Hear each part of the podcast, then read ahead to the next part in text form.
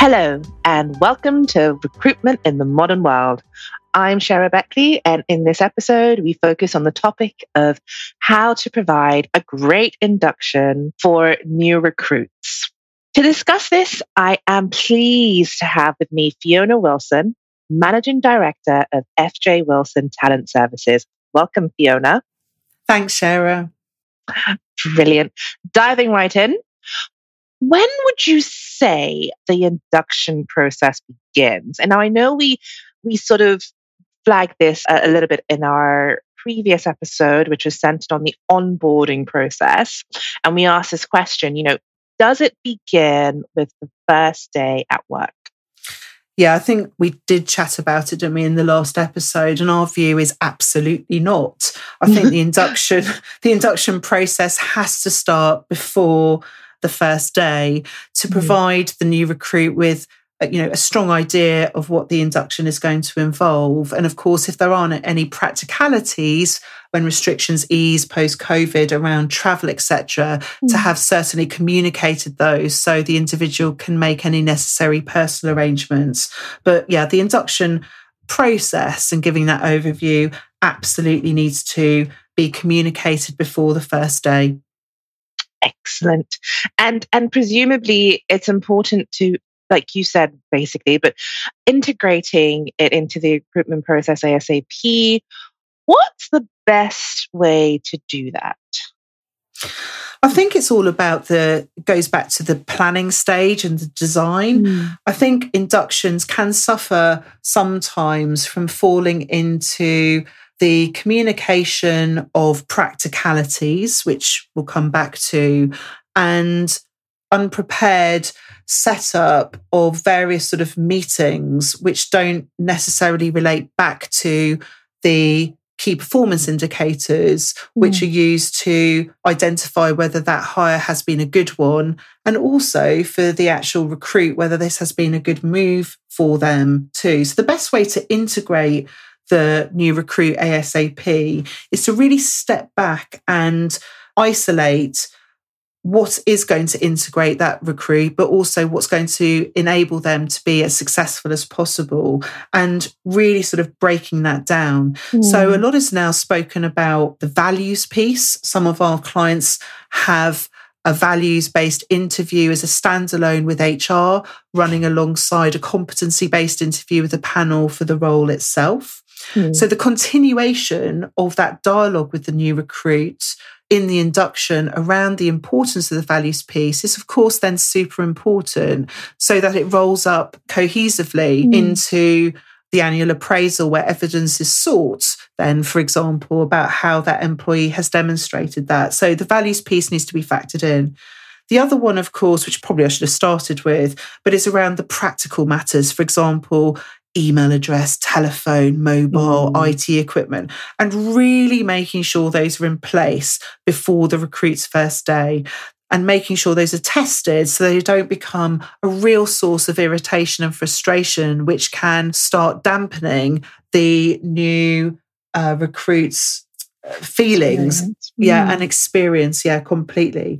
And of course, without doubt, it's around relationships, and those have become more pronounced for traditionally office-based structures, which have been forced into remote-based ones. It's thinking and reviewing the induction process to make sure that there are the relevant check-in points, because you can't see the behaviour of that individual as you would be able to observe in a physical setting. Right. But also making sure that the critical relationships are firmly established and positively established from week one onwards. And then the final bit, of course, is designing an induction, which is all tied into that probationary review. So the probationary review, of course, again, does work both ways. Candidates are known to make the decision that this role isn't right for them and the employer isn't right for them. We often only focus on the probationary review being something which is employer-led around sort of the meeting of the key KPIs. So again, thinking about the induction and designing it to make sure that everything builds towards that probationary review meeting, which I'm sure we'll come on to in another sort of area of the episode, is again sort of super important. And all of those things combine to help integrate the new recruit as soon as possible. Excellent. So really looking at those two pieces, all for the goal and purpose of integration. Mm-hmm. And if we were to unpack that a little bit more, Fiona, and specifically looking around the communication aspect, what kind of information can you send them? Well, I think when you're communicating with the recruits pre-start or sort of during the induction, it perhaps again needs to be unpacked, to use your sort of phrase, into those sort of different areas of the induction plan and breaking it down. So again, it is cohesive, it makes sense, and being open that the induction is designed to achieve integration, but also designed to enable that new recruit to get into the role for which they've been employed to do and to be performing in that as soon as possible. Mm-hmm. So breaking that down a little bit, if we go back to the relationships aspect, it's making sure that that recruit is introduced to other members of the team and the wider organisation, but being perhaps quite systematic about how that is set up to make sure that the layering of that activity builds in the right way and makes sense to the individual involved. It's having those meetings for the recruit with key personnel all set up to take place during preferably sort of the first couple of weeks. Mm. Another way to integrate on a practical level is to consider scheduling time to be spent shadowing a colleague in a comparable role, if that's possible, and there is a comparable role. And always a winner is providing the recruit with a buddy. And that buddy doesn't necessarily have to come from the team. In fact, it's sometimes better for them to have a buddy from another team, and that can be in a completely different department, be that finance, be that marketing, be that customer service, whatever. It's making sure that that person has a go-to to continue that orientation of their employee experience. That's such a good point. And it actually made me think about, you know, as you talk about the buddying, etc., other stakeholders, such as those outside of the organisation. Is there a way to include clients, for example, in this process? Yeah, I think absolutely is the answer. Again, sometimes that is done well and sometimes it's easily overlooked. So for any roles that have that external facing aspect, be that with suppliers or with customers or with both, it's introducing the recruit by providing a bio. A good example of that is we use an external accountant being, you know, a small company. And what she's really good at doing is when she expands her team is sending out a bio to her customers to introduce that individual. And that has, you know, lots of benefit. It might not be necessarily dealing with that individual, but from a supplier perspective, it shows that they are, you know, doing well, they're expanding the team. It's interesting to see that supplier, you know, increase in terms of what they're doing. But I think again, if it's for an external stakeholder, having already introduced the recruit by a bio is a great way before facilitating a introductory meeting of some description. Excellent. And switching gears slightly, thinking more around now professional development. Do you see the induction process as separate from that, or are they part of the same thing? Well, I think on a wider level, Sarah, we talk a lot now in the talent space about effective performance management. Right. And that needs to be something that is perpetual and goes on in the round. So in answer to your point, I do think the induction process should include professional development from the very start. And the way to go about that is perhaps analysing the job specification and identifying the recruit's learning needs actually in advance of them starting the organisation, then having that dialogue with them very early on to make sure that there is that buy-in to those needs, that they feel that they are correct, and also to understand if there are any other gaps. And inviting the recruit to suggest what they'd like to be covered in their induction is again a great way to continue to develop that psychological contract and that real sense that this has been a great move for them. And then scheduling again those learning sessions and reviewing those sessions to assess learning.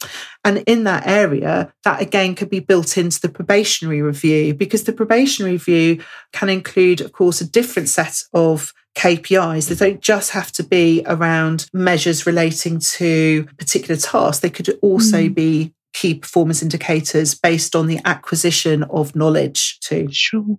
Sure. And presumably now with the induction process, as you take us on what rightfully goes beyond sort of a day in induction to taking us to that point of probation, this process will need to be monitored and reviewed, right? What tips do you have for that purpose? Well, again, thank you for that question. I think it's, again, being clear from the start, and that's why preparation before the new recruit starts is just so important, is establishing the key performance indicators that will be used for reviewing that individual in the first 90 days or 180 or 6 months point. So wherever that probation is contractually agreed, because that does tend to be 1 month, 3 months, 6 months, often tied into either the specialist or the senior nature of the role. It's working back from that point in terms of design for the induction. So, of course, making sure that the new recruit is really clear, that can be done before they start, of course, as to what those measures will be and involving them in that sometimes when it includes professional development areas, as we've just mentioned. But it's making sure that there are sort of really regular touch points with the recruit's manager, HR, the hiring manager's boss, team to really assess in the round the progress. Often, again, when we look at sort of talent development and talent management, we use reports, called sort of 360 reports in larger organisations where the individual is assesses themselves, the team managers assess that manager in that context, the boss, etc. So it's assessing that individual in the round. I think, again, probation should be about that. You can do some check-in with the particular stakeholders appropriately to get feedback about how that relationship has gone in terms of handover, assessing how that individual is coming across or not with regards to other critical internal stakeholders, their team. So again, it's being really clear about how you're going to assess that individual at the probation in order for that to be passed. But likewise, it's perhaps also having a dialogue with that new recruit about how they're going to be assessing whether this has been a good move for them. That is often the piece that is overlooked. Right. And neither side wants to have a surprise at that meeting to say, actually, this isn't working for me. And I think the key thing to remember is that that can come from the employee as well as the employer. So it's making sure, as always, that there's really joined up communication and that it is a two-way relationship between the employee and the employer, and that everything is super clear about what good looks like for both parties at that point of review.